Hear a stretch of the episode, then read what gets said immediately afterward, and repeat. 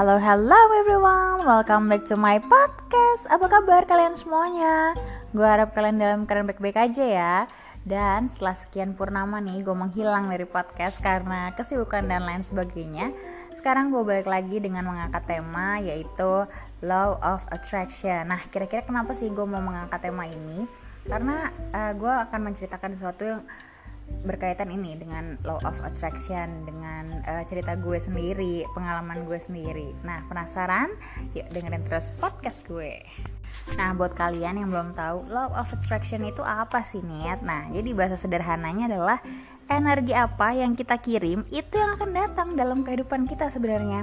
Jadi energi itu selalu mantul ya guys. Apa yang kita kirim ke atas itu yang akan kita dapatkan energi itu bisa macam-macam gitu kan. Lo mau apa dalam hidup lo? Misalnya dalam jodoh jodoh lo mau kayak gimana? Terus uh, karir lo impian lo cita-cita lo dan lain sebagainya lo bisa gitu kan sebenarnya memakai law of attraction ini. Lo memancarkan energi itu gitu mengundang energi itu untuk masuk dalam kehidupan lo sebenarnya. Dan kalau ngomongin jodoh nih ya Tuhan tuh nggak pernah salah ngasih lo orang sebenarnya. Itu yang harus kita ketahuin dulu ya jadi mungkin yang salah mungkin kita yang mintanya nih gitu. Kurang detail kurang spesifik ya kan Nah, buat kalian juga nih para pendengar gue yang usianya di bawah 25 tahun juga kan pasti kalian lagi dalam tahap PDKT nih. Ya kan banyak dideketin sama cowok-cowok, banyak dideketin mungkin uh, kalian ngedeketin cewek juga, tapi uh, kenapa sih uh, yang deket sama kalian itu kenapa uh, lebih banyak uh, playboynya? Ngaku deh, ya kan? Maksudnya kenapa uh, bukan cowok yang baik-baik? Itu gue ngomongin cowok karena kebanyakan pendengar gue adalah uh, wanita ya. Jadi kenapa sih kita selalu deketin sama cowok-cowok playboy? Cowok-cowok brengki gitu. Kenapa? Padahal gue nggak minta kayak gitu loh nih gitu. Ya memang secara pikiran emang kita nggak minta gitu sih guys. Tapi secara energi lo mintanya maunya kayak gitu. Nggak percaya? Nah karena gue pengalamannya seperti itu. Jadi dulu banget nih ya long time ago lah ya terus gue tuh banyak banget dideketin sama cowok-cowok nih tapi 70% lah 80% itu yang mendekati gue adalah cowok-cowok brengki atau cowok-cowok player ya playboy gitu loh. Terus kan gue bingung ya kenapa ya yang deketin gue kok jarang gitu anak baik-baik gitu cowok baik-baik jarang banget gitu. Jadi gue bingung uh, apakah gue mempunyai energi seperti itu gitu. Karena um, temen gue bilang gini uh, Nit berarti ada PR yang harus lo beresin sebenarnya. Kenapa sih Tuhan kirimin orang kayak gitu gitu sama kehidupan lo gitu? Coba ngomong deh sama diri sendiri dulu. Lo tuh maunya nyarinya apa sih? Jodoh lo tuh maunya kayak gimana gitu. Nah setelah uh, uh, gue dibilang kayak gitu dan dia bilang juga um, siapa pun yang datang dalam kehidupan lo itu bukan suatu kebetulan sebenarnya tapi secara nggak disengaja memang lo nggak sadar lo yang menarik energi itu dalam kehidupan lo. Terus gue kan kayak bingung wah berarti gue narik orang-orang yang cowok-cowok yang player dong playboy dan brengki-brengki itu gitu kan dalam kehidupan gue padahal sih gue nggak minta secara nggak sadar. Tapi setelah gue gali ulang gitu kan deeper in my heart gitu. Jadi kayak oh iya ya uh, gue sebenarnya uh, dalam lubuk hati gue yang terdalam itu gue tuh pengen banget um, merasakan gitu kan di PDKT-in sama cowok-cowok brengki gitu kan cowok-cowok player. Gimana sih? Pasti ada tantangannya dong gitu kan ada um, adrenalinnya cie gaya banget ya gue. Dibandingkan kalau gue deket sama cowok yang baik-baik aja ya lempeng-lempeng aja kan gitu. Kayak kurang asik gitu kan. Nah secara nggak disengaja dan nggak sadar ya gue uh, menarik energi uh, cowok-cowok player dan berengki itu dalam hidup gue. Mungkin kalian juga seperti itu kan tapi dalam pikiran kalian kalian pengennya dapat anak-anak uh, cowok-cowok yang baik-baik aja. Tapi dalam hati kalian sebenarnya itu pengen nih kayaknya pengen deh gue gitu kan uh, deketin sama cowok player playboy. Kan karena mereka mulutnya manis-manis banget ya nggak guys? Ya mulutnya manis banget gitu kan. Duh rayu rayuannya maut ya guys. Nah uh, kalau cowok baik-baik kan kebanyakan nggak pernah ngerayu. Ya udah lurus-lurus aja dia gitu mau mau enggak enggak gitu lo mau jalan ya udah silahkan. Kalau uh, nggak mau jalan ya udah. Mereka nggak akan maksa ya kan? Nah itu dia mungkin ya. Kurang tantangan mungkin kalau di situ ya. Jadi coba kalian uh, perbaikin dulu gitu kan energi kalian. Ya mungkin yang dipikiran kalian berbeda sama energi yang kalian pancarkan. Nah itu yang kalian nggak sadar sebenarnya ya. Termasuk gue gitu. Jadi buat um, jodoh pun ya lu harus ngomong sama diri lu sendiri. Gue tuh maunya nyari apa sih sebenarnya buat kriteria jodoh itu? Lu harus ngeyakinin diri lo tuh maunya nyarinya apa? Spesifikasinya gimana? Jangan terserah Tuhan gitu. Yang terbaik yang terbaiknya yang kayak gimana? Ya kalau lu bisa memberikan yang detail ya Tuhan akan memberikan itu gitu. Asal lu juga seimbang ya kan? Jangan sampai jomplang perbedaannya.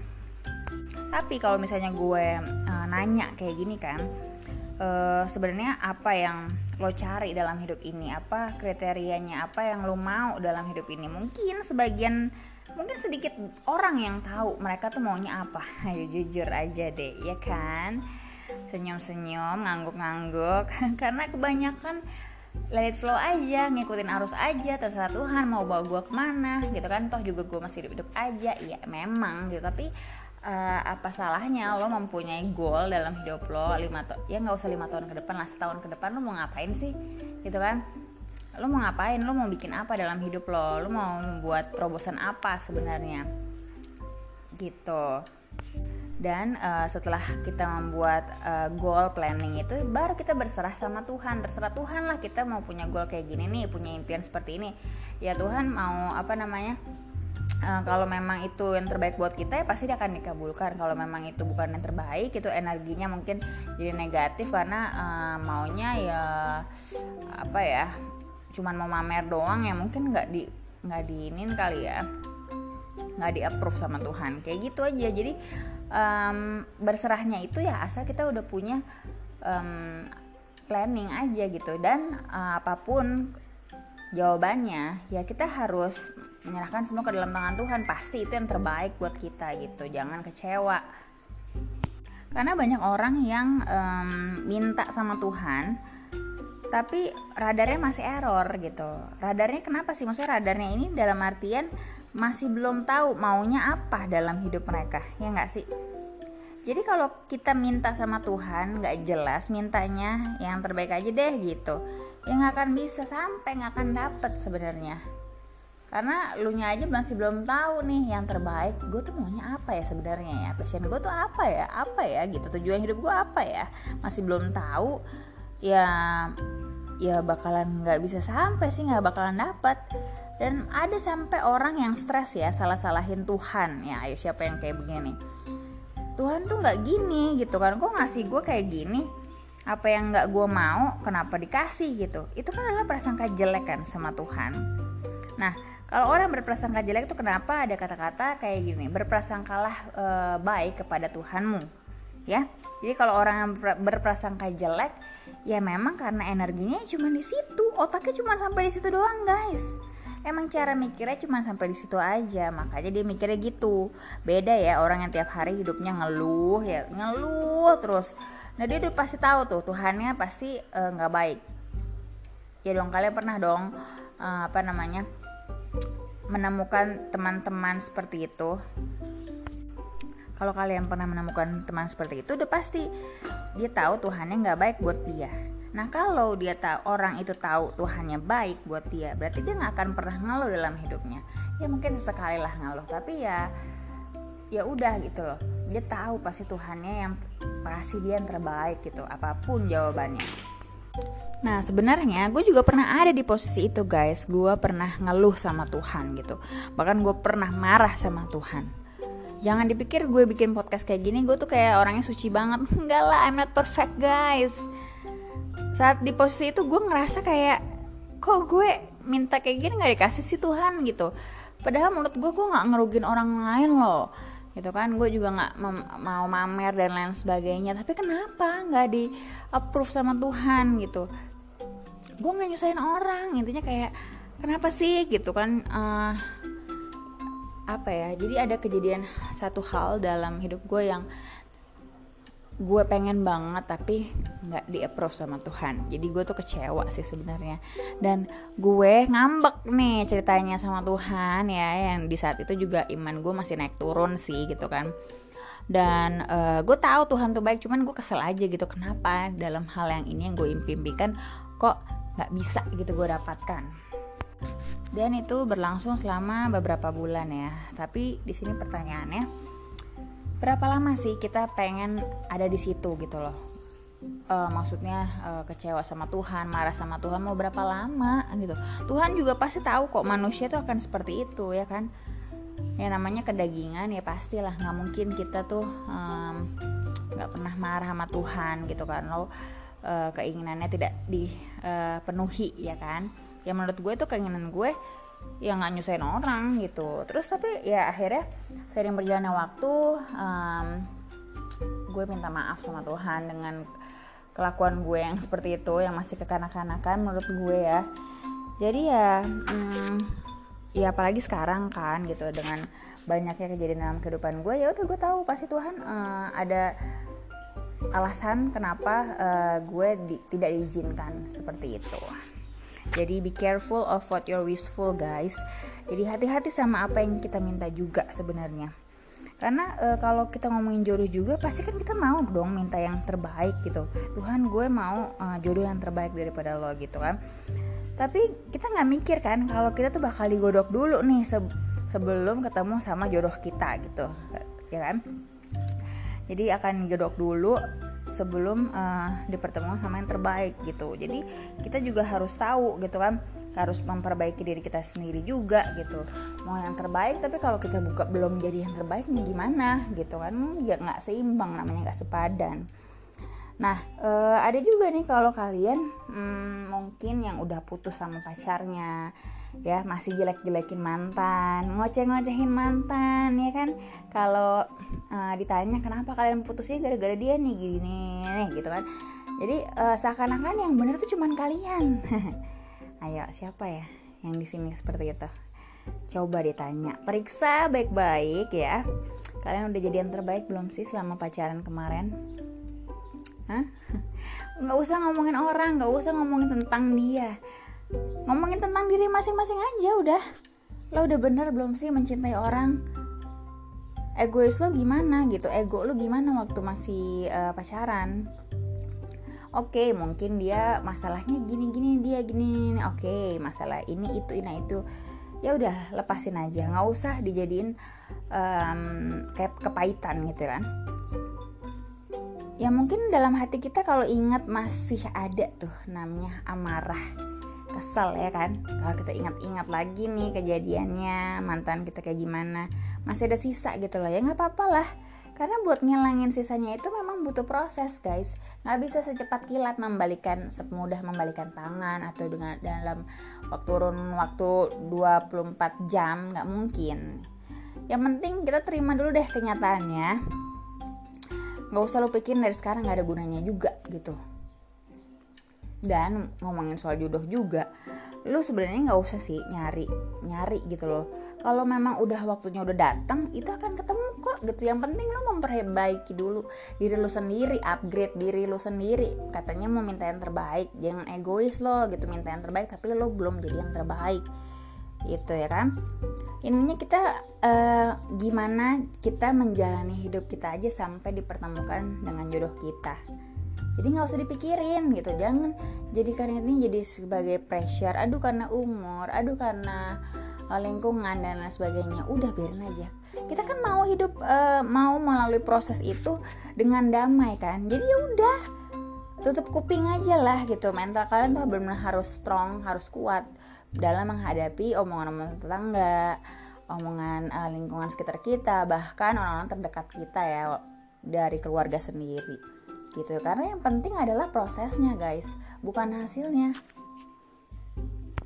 Nah sekarang masuk ke dalam curhatan Law of Attraction gue. Nah kira-kira apa sih nih uh, Law of Attraction gue. Nah jadi di tahun 2021 awal tahun bulan Januari tuh gue memutuskan untuk mempunyai anjing Mengadopsi lah ya. Jadi gue gak mau tuh yang namanya beli anjing. Don't buy.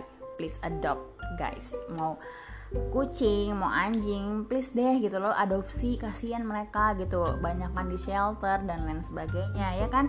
Mereka dibuang. Kenapa harus beli yang baru sih gitu dan mereka layak untuk disayangin dicintain ya kan?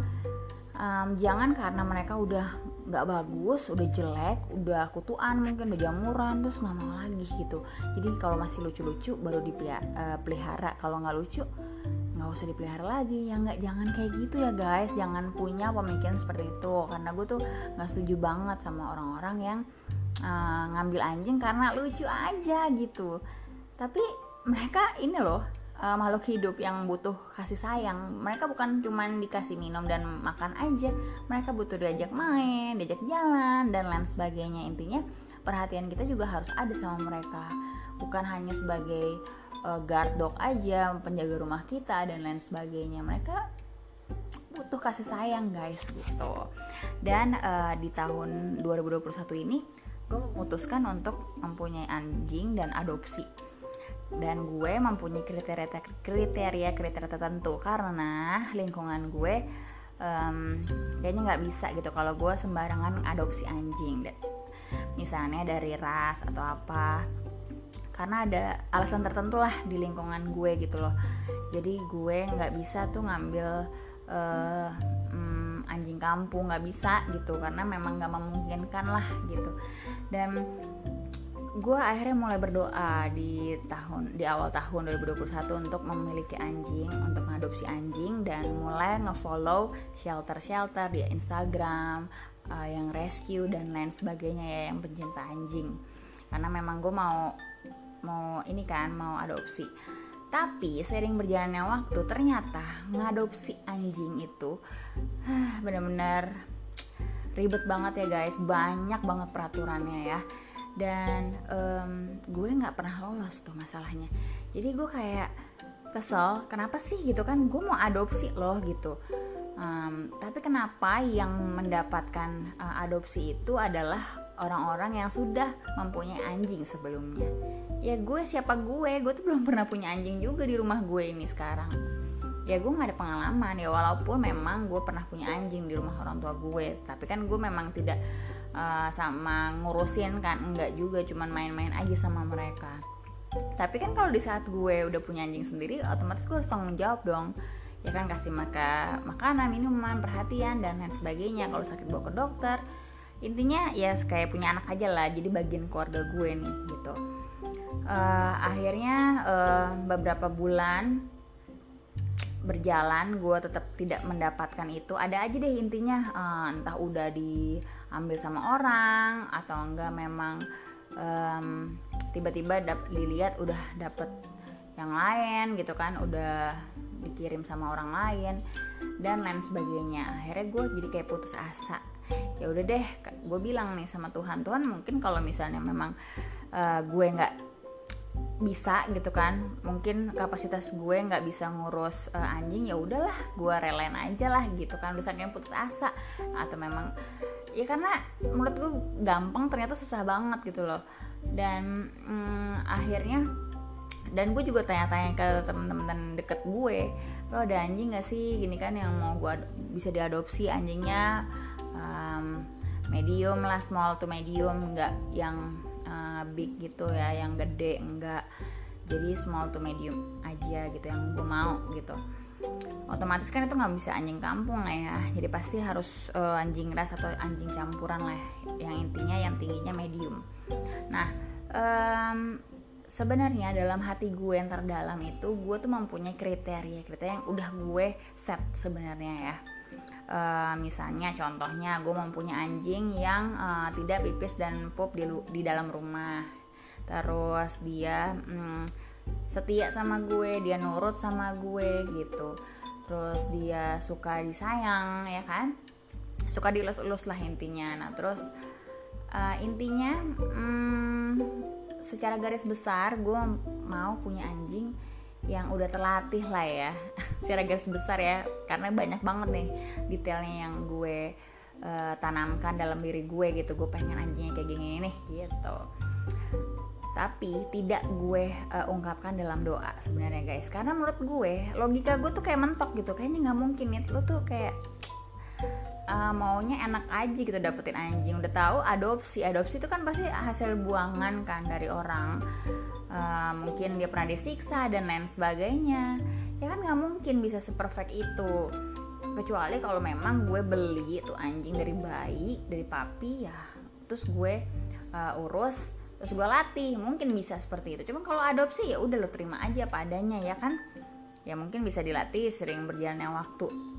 Jadi gue uh, masih mentok di logika gue. Jadi ya udah gue doanya yang terbaik aja lah. Tapi dalam hati dulu buk hati terdalam gue gue udah mempunyai kriteria seperti itu. Ya kan? That's why uh, gue tuh memang apa ya susah-susah gampang gue nyari adopsi gitu. Gue mengadopsi anjing karena kan gue milih-milih juga nggak semua yang di post gitu di um, Instagram uh, gue suka enggak kan? Jadi memang agak-agak lama.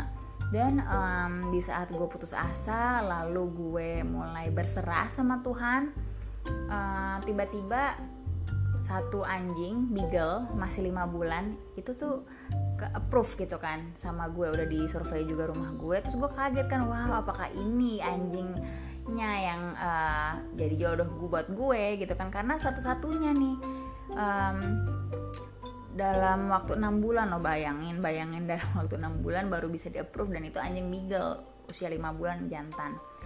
Uh, terus um, gue tuh ya suka-suka ya suka lah tapi masih ada gengganjil kayak masih gimana ya hmm, karena dia aktif banget kan tuh anjing tapi dia tuh lucu banget gitu. Dan uh, gue tuh ya udahlah gitu kan mungkin ini jodoh gue. Jadi kayak semacam ya udah yang datang aja ya mungkin ini jodoh gue gitu loh. Tapi kan sebenarnya kriteria itu tidak ada di uh, dia gitu loh karena dia percampuran anjing kampung dan beagle. Nah gue nggak tahu nih bakalan tinggi atau gimana. Jadi masih agak berat sih sebenarnya hati gue cuman ya karena ini yang ke approve ya jadi gue berpikir oh mungkin ini kali ya uh, jawaban doa gue gitu. Jawaban uh, kerinduan gue. Tapi ya namanya nggak jodoh lah ya ya ada aja tuh tantangannya. Gue nggak dibolehin sama orang tua gue untuk mengadopsi anjing beagle itu. Karena apa? Karena di rumah gue sebenarnya gue udah ada kucing juga yang hasil rescuean juga dekat perumahan rumah gue yang gue rescue. Udah sekarang udah agak gede. Nah jadi menurut orang tua gue kayaknya kalau beagle itu terlalu aktif gitu kan. Nggak cocok nih buat uh, kucing yang ya lo tau sendiri kalau kucing ya kan kalem gitu yang maunya sendiri eh, nggak uh, mau berisik-berisik ya kan? Nah jadi uh, setelah itu itu yang pertama penolakan pertama dari orang tua gue nggak setuju kalau gue ngadopsi. Yang kedua adalah tiba-tiba di minggu itu yang harusnya dikirim ke rumah gue si Beagle ini tiba-tiba itu ppkm guys. Ppkm di minggu itu. Jadi tuh orang shelternya nggak bisa nganterin ke gue karena itu kan ditutup semuanya ya. Kebetulan shelternya jauh dari rumah gue. Jadi um, jalur ke rumah gue pasti akan ditutup gitu. Jadi mereka bilang ya tunggu sampai ppkm kelar. Mau sampai kapan? Sedangkan itu ppkm dilanjut lanjutin terus ya kan? Setelah gue mau menunggu hampir sebulan akhirnya punya gue udah bilang udah di cut aja udah gitu kan. Nggak usah ditunggu lagi cari aja yang lain kayak gitu gitu dan um, dapat lagi nih sebenarnya. Oke akhirnya gue uh, batalin kan nggak jadi. Gue mengikuti saran orang tua gue terus gue dapat lagi nih uh, anjing Shih sebenarnya anjing Shih yang masih papi gitu. Tapi pas banget gue uh, WhatsApp pemiliknya pemiliknya bilang anaknya masih suka gitu kan. Karena dua ini udah diadopsi sama orang lain masih ada sisa dua lagi. Satu lagi kan udah buat gue ini ya tapi dia bilang anaknya masih belum rela jadi tunggu anaknya.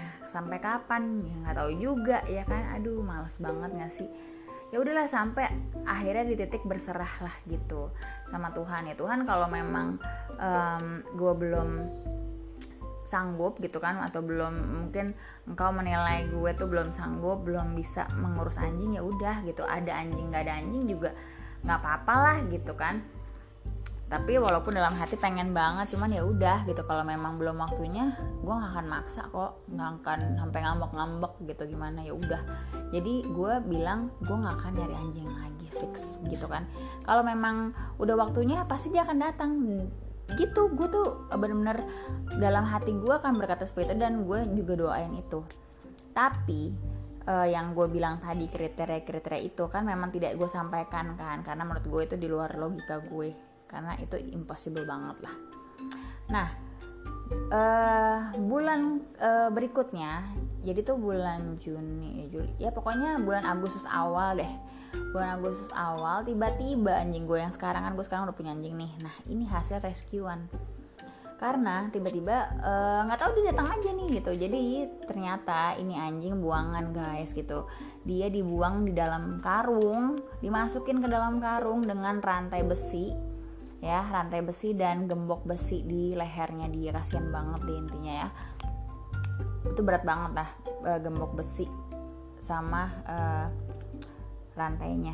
Berat dan security uh, rumah gue tuh bilang gitu kan iya nih dia dibuang gitu that's why dia muter muter-muter di perumahan gue. Yang mana tetangga gue lihat dan dia lihat terus dia nelpon sama gue tuh anjing siapa karena belum pernah dia lihat. Terus uh, gue hubungin tetangga gue yang uh, apa namanya yang si anjing gue ini yang ke ngiterin rumahnya itu anjingnya bukan gitu. Ternyata bukan ya kan? Gue bilang ya udah oke. Okay.